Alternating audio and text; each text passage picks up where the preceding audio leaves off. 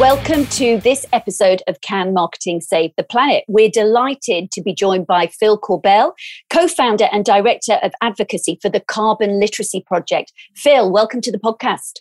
Good to be here. So, Phil, I am carbon literate. I am carbon literate, but I want, and I'm certified as carbon literate, but I want you to tell us all and our listeners a little bit about the Carbon Literacy Trust, how it came behind how it came about, and indeed what being carbon literate means.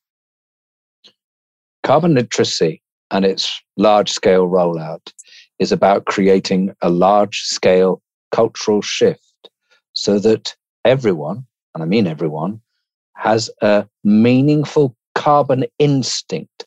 They have this instinctive rule of thumb about what a meaningful impactful climate action is. And much more to the point, they're motivated to do it. Yep. So it's this idea that this becomes embedded in our everyday thinking and doing in the same way as don't cross the road in front of speeding traffic. What's the difference between a 50p piece and a 50 pound note? You know, it's really sort of duh level. It's got to become that that basic to everyone's thinking the climate crisis impacts on everyone, and everyone has a role to play in resolving it. And this is the bit that glues that together. Now, we do that by enabling employers, educators, and communities to use our unique framework for a day's worth of learning and doing that's generally delivered by your colleagues, your peers, your neighbors. Um, and we've developed this framework that anyone can adapt their own training programs to. And it, it, it basically it works. It gets people on board and gets them moving. I think so much now we've got to a stage that the vast majority of people realize that the climate crisis is ongoing going to get worse if we do nothing. And the question people want answering is what can we do about it? And this absolutely gets you there alongside people like you. There's a meme, I wish I could remember where it came from, but uh, someone said, We don't act on climate because it's not me, it's not us, it's not here, it's not now. Now you knock down all those things and you go, Oh, light bulb moment. Got to do something and you hand over the right things to do. So that's effectively what we do um, as this sort of small charity up in Manchester. So I've been reading that, you know, as with all of the, the noise around green jobs, that actually understanding your carbon footprint, uh, carbon literacy, it's becoming almost the fourth, fourth core skill that people need to have, which, you know, when you think about it, it makes absolute sense alongside relationship building, communication, um, you know, stakeholder management, carbon literacy, absolutely, it, it makes sense that we need to understand because everything we do has a carbon footprint attached to it, hasn't it? So, in terms of you know the practicalities of how you work with organizations and how people can access this and, and get involved how, how does that work with the carbon literacy project we do everything but actually train. So we introduce people to the concept and its benefits. Then we support organizations generally to design their own training based on our framework. We support that process then, and then we accredit that course as a carbon literacy course. The organization typically trains its own, and then a modest amount of evidence comes back from that training, comes back to us, and we accredit learners. So it's that external verification thing that we bring to it that adds value to it. Um, and we can also accredit organizations should they want the, the email signature piece on that. That's one route. The other route that's increasingly happening are sector wide approaches that we started off with the public sector, big chunks of the public sector. And now um, we're working with parts of the private sector. And there, organizations within the relevant sectors can get a pre accredited training toolkit that they can adapt to their own organizational specialism. And it's pretty much off the shelf. It's a huge, great slide deck and a very detailed trainer manual so that someone with a bit of climate nous and a bit of training experience can pick that up and deliver with a high degree of confidence. So the thing can spread much more, much more fast. I mean, I I um, remember I you introduced me to Christos at Auto Trader, and I interviewed Christos about what they were doing on their journey with sustainability. And it was Christos that that you know shared with me that actually this wasn't a top down initiative that that they very much had got onto this track this sustainable you know focus within their strate- strategy now because two of their employees independently went on carbon literacy training with the Carbon Literacy Project and through the Carbon Literacy Trust, and then was so ignited by what it was that they'd done. Because i mean it's a very practical course isn't it? You're not just learning stuff you actually have to then apply it to your own way of um, how you're going to impact you know this through your own personal uh, development in the organization that you can impact or or the community that you serve whether that's in your environment or or within the organization. And and that really led to some incredible transition within Auto Trader. Can you tell us a little bit about that impact? And i'm sure this isn't the only case but it's a really great case study. So Auto Trader are a FTSE 100 people mistake them as a car seller um, they're actually a phenomenally successful digital marketplace. Um, and they have an exceptional workplace culture because um, it's the right thing to do. It's also the best way. How are you going to attract and retain the best talent, especially the best young talent in that field? Um, so it's a bit of a win-win there. And they've they were doing amazing work on diversity and inclusion and it was part of that and the flattening out of the work hierarchy uh, staff voice and the like. And it was part of that process that brought this in. And this now sits as part of their offer to their people uh, uh, as a purposeful employer. You can do this at work. They're also of course going back to the automotive side of it they're also a sector in transition. Mm. you know the old idea oh yeah we, you know we've got loads and loads of loads and loads of petrol heads um, no, that's that's you know that's on the down curve, and and all the low carbon options are, are on the up. So how do you play your meaningful role in that transition? But you join Auto Trader, and you get your standard inductions, GDPR, uh, all the DNI stuff, and carbon literacy is just there in induction. This, so it's a brilliant example of just mainstreaming this and exactly what you were both referring to. This is just uh, part of a mainstream workplace competence. Yep. Well, it's there to help you make more informed and better choices, which we all need to start doing. We don't. It's you know, it's all very well telling us that we must all stop eating meat or we must all stop flying. They're not. They're not the reality. That's not how the world works. But making informed choices, and we've spent the last 50, 60 years not making informed choices. And we are in the situation we are in now. You mentioned that, you know, it's part of inductions. I know CIM is, is looking to work with Michelle on how we make that part now of CIM's induction process. And we're going to run carbon literacy through CIM as a business moving forward, which is, is, is music to my ears. It's fantastic. What are some of the key challenges that you found that are generally coming up? And I guess a question around the term carbon literacy, do you think that scares people off? Okay. Uh, challenges and terminology. We, we, fought long and hard about the name, as you can imagine.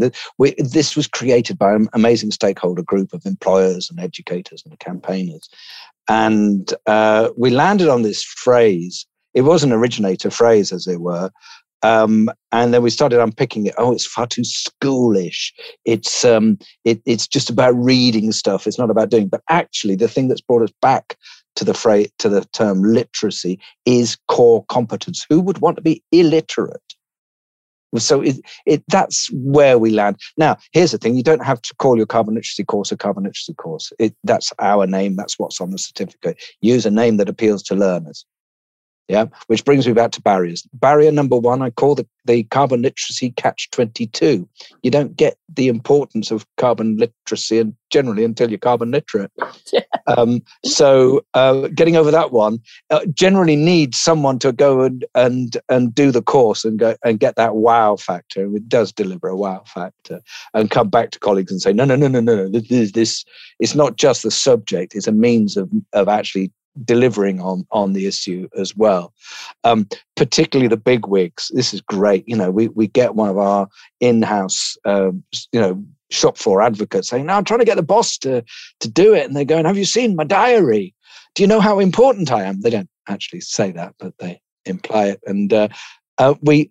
Um, and then they do it and they're bowled over. Oh, no, I thought this was a day away from the job. No, it is uh, the job um, I get that now. Um, let's get on. So, yeah, there is a perception that a day is a day's worth of training is a big investment.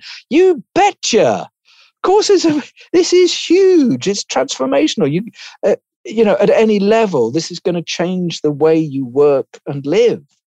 Um, and a day's worth of very impactful, practical, relevant action-based training it's not actually a big investment. By the way, it's a day's worth. It can be chunked, and some of it can be on e-learning, etc., etc. So don't you know? The BBC, uh, as early adopters, did lock people in a room for a day, um, and we've got a lovely video where one of the younger learners goes. Uh, by lunchtime, you feel like a terrible human being. and then you spend the rest of the day finding out what to do about it, which yeah. absolutely describes the, the, the the learning process. It's classic. Get you th- through a comfort zone into a what's frankly a bit of a grim place. That penny drop moment where you realise the uh, the bad stuff that's coming down the hill if we do nothing, and then channeling that into action makes it highly effective training. And that's the beauty of it, isn't it? It's it's let's you know, understand the, the complexity and the severity of where we are because we can't, you know, willful ignorance. We've been doing that for too long. But then coming out the other side going, God, I can change this. I personally can change this in my in my day-to-day living. I can change this within my role and my organization can change this with what they do. And I think we have to speak more about how we got ourselves here, we can get ourselves out of here. Yeah. And I think that leads us into the role of marketing because Gemma and I uh, come from this positioning that marketing has played a huge part of the problem in driving overconsumption, uh, driving certain behaviors. And indeed, uh, our manifesto as marketers has been more, more, more, grow, grow, grow, have more, do more, get more. And so Phil, marketing, you know, you know our position on marketing is that we feel we're well placed to make some significant shifts in this area. Where do you see, from the carbon literacy piece, marketing playing a role here? Nothing short of essential. Um, I'm reading the brilliant book uh, by Katharine Hayhoe, the American yeah. climate scientist, Saving Us. Yeah. Um, and she's talking about the hearts and minds thing. Um, uh, that's where marketing sits, isn't it? Yes. Um, what, marketing, if it doesn't change behaviors, what's that? It's not marketing, is it? Or is, it's not gonna it's not gonna fly as a as a, as a service. Um, it's absolutely essential, and I love the stuff from Purpose Disruptors at the event uh, the, at the summit the other week. Uh, their stat about advertising adding was it 23% to our total carbon footprint so um, on the on the plus side yes every bit of the art to change and connect. And that was the other thing Purpose Disruptors really brought home in their in their documentary. What do people want? They want connection. They do. And we can deliver that. And there's so much to be said about getting the climate message across. So many of our enemies, um, the fossil fuel trolls and, and their paymasters, uh, would have us believe that acting on climate is somehow about having less it's quite the opposite. It's about having more. It's about having more connection with people, less obsession with useless stuff we can't afford, and actually looking at things of tangible value. That sense of, of personal connection to the people, communities, and, and things around us that actually make us happy. And this comes back to the core purpose of marketing. Now, yeah, you might be selling some stuff that delivers that. Cool.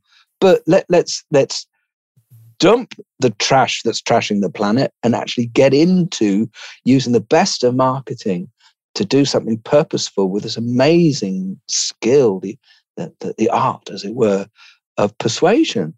Um, so it, it's, it's nothing short of essential, which is why getting the Chartered Institute on board and embedding this in the way that's envisaged into the professional development of the sector and as a world first as well. Yeah. So this would be Britain leading. Um, Absolutely. It's exciting times, isn't it? it it's, and doable. And and so you know, so I, that's the big stuff. But also about you, you're in marketing. Dare I say, there might be marketing folk that are a little bit ashamed about what they're flogging. You know, maybe who knows? Almost by definition, um, this can turn it around. Let's make this positive. You know, we uh, uh um, by and large, will work with um, industries that have a polluting impact. Um, some even a bit controversial. Um, I was very glad we, we we said a polite no to Gazprom before the invasion. Um, but by you know, if we didn't work with polluters, um, you know, we wouldn't be fulfilling our brief of reducing the pollution. Um, and again to maximize the internal pressure as well as the market pressure on those organizations to slash their footprints in a way that aligns with the science that aligns with the go fast go now uh, go big uh, impetus from science. Um, we have to have that on board Absolutely. And Michelle and I, we were we were talking about this only recently following the CIM Sustainability Summit, which was, you know, the point was made that it was by James George, wasn't it? Um, who said, everyone in this room, about 200 people in this room, can go and do a litter pick on a beach every single day for the rest of your lives. And you won't make as big an impact as the one of one of the big polluters making a change, one decision within an organization. So, you know, I think the people that work for the big polluters, they're not bad people, and we need to stop, you know, saying that they're bad people for working. They they probably want to drive change as much as us. So by going in there and educating and making them aware and, and, and giving them the tools to think differently about things, they unfortunately will make more impact than all of us put together in some cases. So we have to go in essentially from the core and work our way out, don't we? So um, we've been working with a huge civil engineering project with a humongous and controversial footprint. Um, and um, like we would ask most organizations to do, you start at the top. Um, and their entire C suite put themselves through two half days of carbon literacy training. And at the end of every carbon literacy uh, training course, we asked learners to devise the most impactful things they could do. Yeah. And the chief executive of this organization, as his action, said to his C suite, okay, team, we are bringing our net zero date forward by five years. Brilliant. And the tonnage of this project is eye watering. Um, and to bring that forward. Now, that's at the big end. At the small end, one of our earliest trainees uh, was a security guard at a, at a next store up, up this way. Uh, his action was to snip up the, pl- the long plastic tubes they get the clothes delivered in and, and turn them into bin bags. So he, he's not, you know. Uh, now, in terms of carbon footprint, not a lot in terms of a statement on the shop floor. We are doing this. It's my idea. He had a, a real sense of ownership of this thing. Brilliant. And that's yeah. how it lands. And we talk about marketing, and the role of marketing plays at you know that high level. And then you've got the individuals that go. The, the word of mouth here is absolutely critical. So people go through carbon literacy training, they they understand things like never before. Even if, like I do constantly with my family, start picking them out on stuff if they then make changes, that that's so valuable. And it's there's the strength of walking the walk. And there's something amazing the the popularity of carbon literacy training that we pick up time and time again comes back to this I've got this thing that's niggling at me. I can't do anything about it. And then work comes along and says, uh, hang on, we can offer you this training that will give you the best things to do and give you permission and time to do it. You go, yeah. Um, we're working with the Department for Transport And they opened up 240 training places in the run up to the COP climate conference last year. Um, they opened it up on their internal social media, 240 places, booked in six hours flat. Um, they couldn't believe it. There was no big fanfare, no mandate. It was all voluntary. 240 places flew out the wind, flew out the door, and they now call us the Glastonbury of internal training, yeah. which I quite like. I mean, that's the beauty. There's real appetite, isn't there, for people to to want to get involved. People want to make that difference. And as you said right at the beginning, Phil, it's often what do we do? How do we do it? And I think that's the beauty of of the carbon literacy framework is that it it kind of broadens your thinking, stretches that thinking, which is what Gemma and I say, you know, marketers really need to be stretching that awareness of the landscape they operate in. And it really reaffirms this interconnectedness that we're all in this together and that it is that kind of butterfly effect that you know we can do this tiny thing over here and it can lead to some significant things or we can be doing significant things. And like you said you know it can be having an impact but it, you need to have that education and you need to really feel that you can have that impact. And and that comes back to your catch 22 so what can businesses practically do to get involved with carbon literacy? If they're not part of the the, the organizations that you're working with at the moment how do they get started what do they do uh, first port of call uh, carbonliteracy.com our website got a huge amount of information hopefully not too confusing uh, then contact us. Um, and a lot of what we do, so there are a, a, a, smidge under 30 of us in the team, but we've got hundreds of organizations actually delivering, and they're really happy to talk about what they're doing. So uh, we're talking to a, a very well known holiday booking and travel booking uh, organization. Uh, we, we, we haven't actually involved that sector yet, but we're getting them talking to Auto Trader because they're another digital marketplace.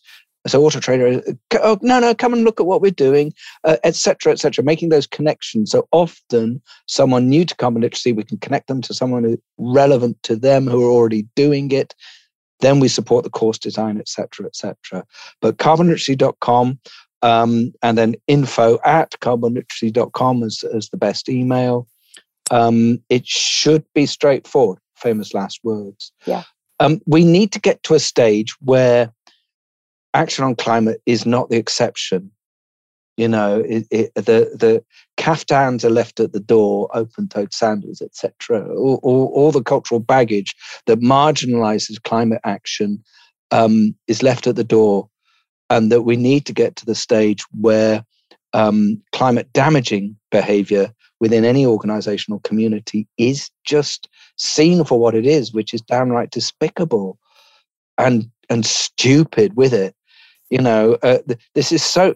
Who would um, lessen the stability of our climate? Who, in any field, wants more disruptive extreme weather that damages people and and and our you know the things we love?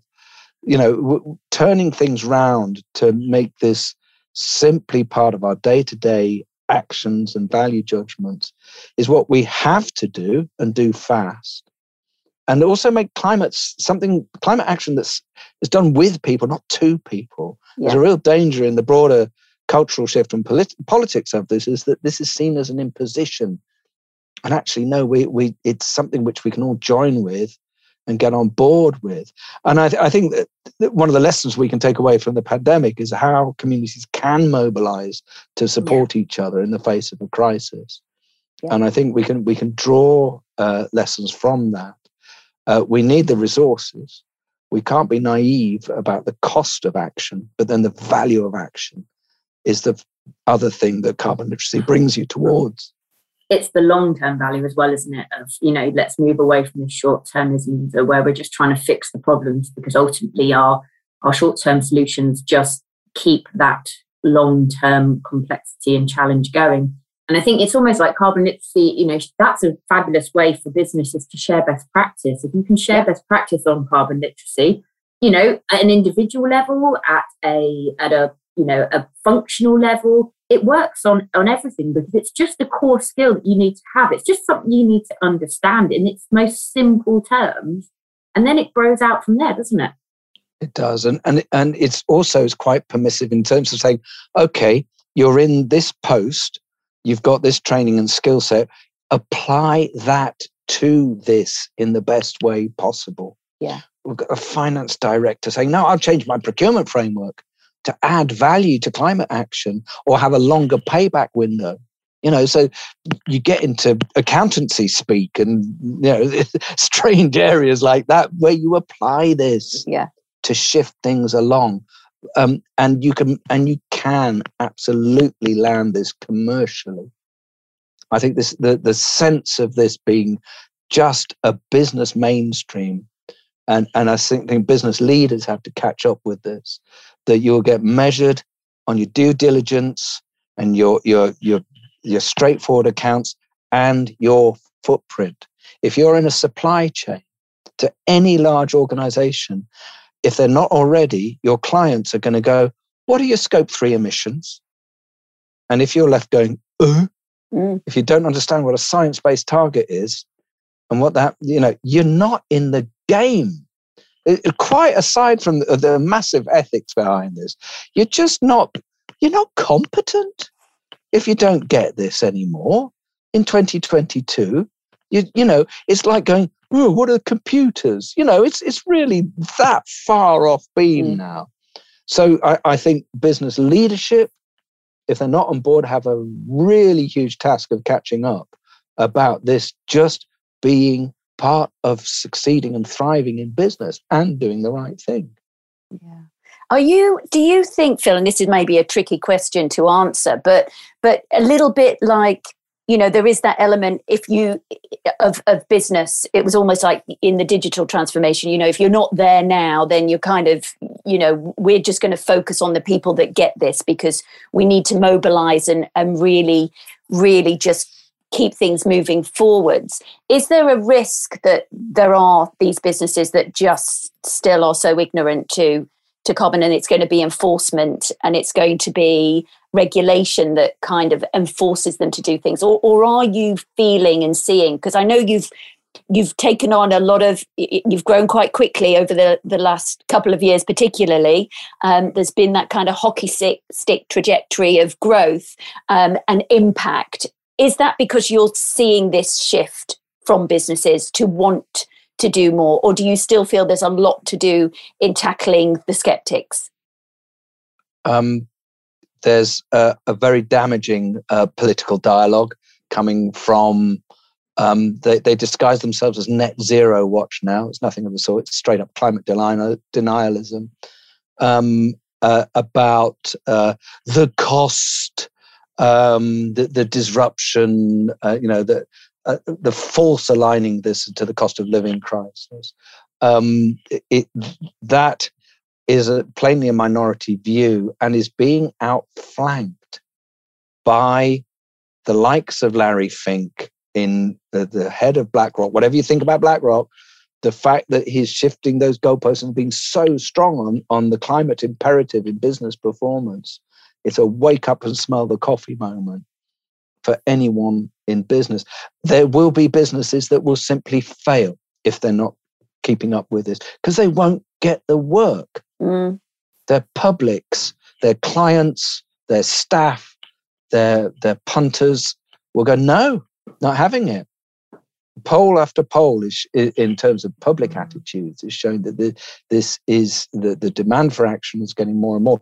But um, in the times that we are facing around uh, particularly a cost of living crisis and the, the, the, the, the whiff of conflict on our doorstep, um, drives people away from anything like a short term outlook. And it does, uh, I can't remember who said this, but in extreme times, we get extremes. Um, so there are dangers that the climate crisis will get pushed aside. mm, And I think it's, it is beholding on us as the carbon literate to land this and connect. This comes back to marketing. What is marketing without connection? Mm. It's all about making the connection to the audience and using that to, to land the imperative of climate action in all areas with as broad an order to, to broaden the audience uh, is absolutely essential. I remember talking at the local government association conference pre lockdown, and a conservative councillor uh, came up to me and said, I've, I've, got lead responsibility for this. How do I get this message across to, to my voters uh, um, as a conservative? And I said, it's about stopping rapid change, mm. the rapid change that will come. I think it was from Suffolk, so coastal area. You don't want greater impacts of extreme weather in Suffolk. This is about stability and continuity. So this is framing it around conservative values. And of course, the big shift now that's happening is um, I think it was a European commissioner said, uh, uh, fight back against Putin, have less showers. He was, he was making the point about energy conservation, personal energy conservation moves, actually being something about energy security and mm-hmm. doing the mm-hmm. right thing against Putin. So framing is everything, connection is everything, and that's surely at the heart of marketing. Absolutely, absolutely. Well, we like to ask all our guests the same quickfire questions to wrap up the show. So, Phil, number one, can marketing save the planet? It can and it has to. Great. And what do you hope business looks like, Phil, in 10 years' time? In 10 years' time, uh, all business will be carbon neutral, net zero. And if they're not cutting their own emissions, if they're going into the area of offsets, uh, that these are meaningful and impactful. And our final question is if you were to give one piece of advice to others around getting started with carbon literacy, what would it be? It's another catch 22 get carbon literate really send uh, if you can't yourself go on a carbon literacy course and there are open ones available um, get a colleague to go go try it find out how it works it, it speaks for itself and I can vouch for that. It most certainly does. So um, brilliant to have you on the show, Phil. Thank you for your time. And we will put all the links in the podcast so you can find out more about the Carbon Literacy Project, the Carbon Literacy Trust. And I most certainly urge you to um, to get carbon literate because it really is a game changer.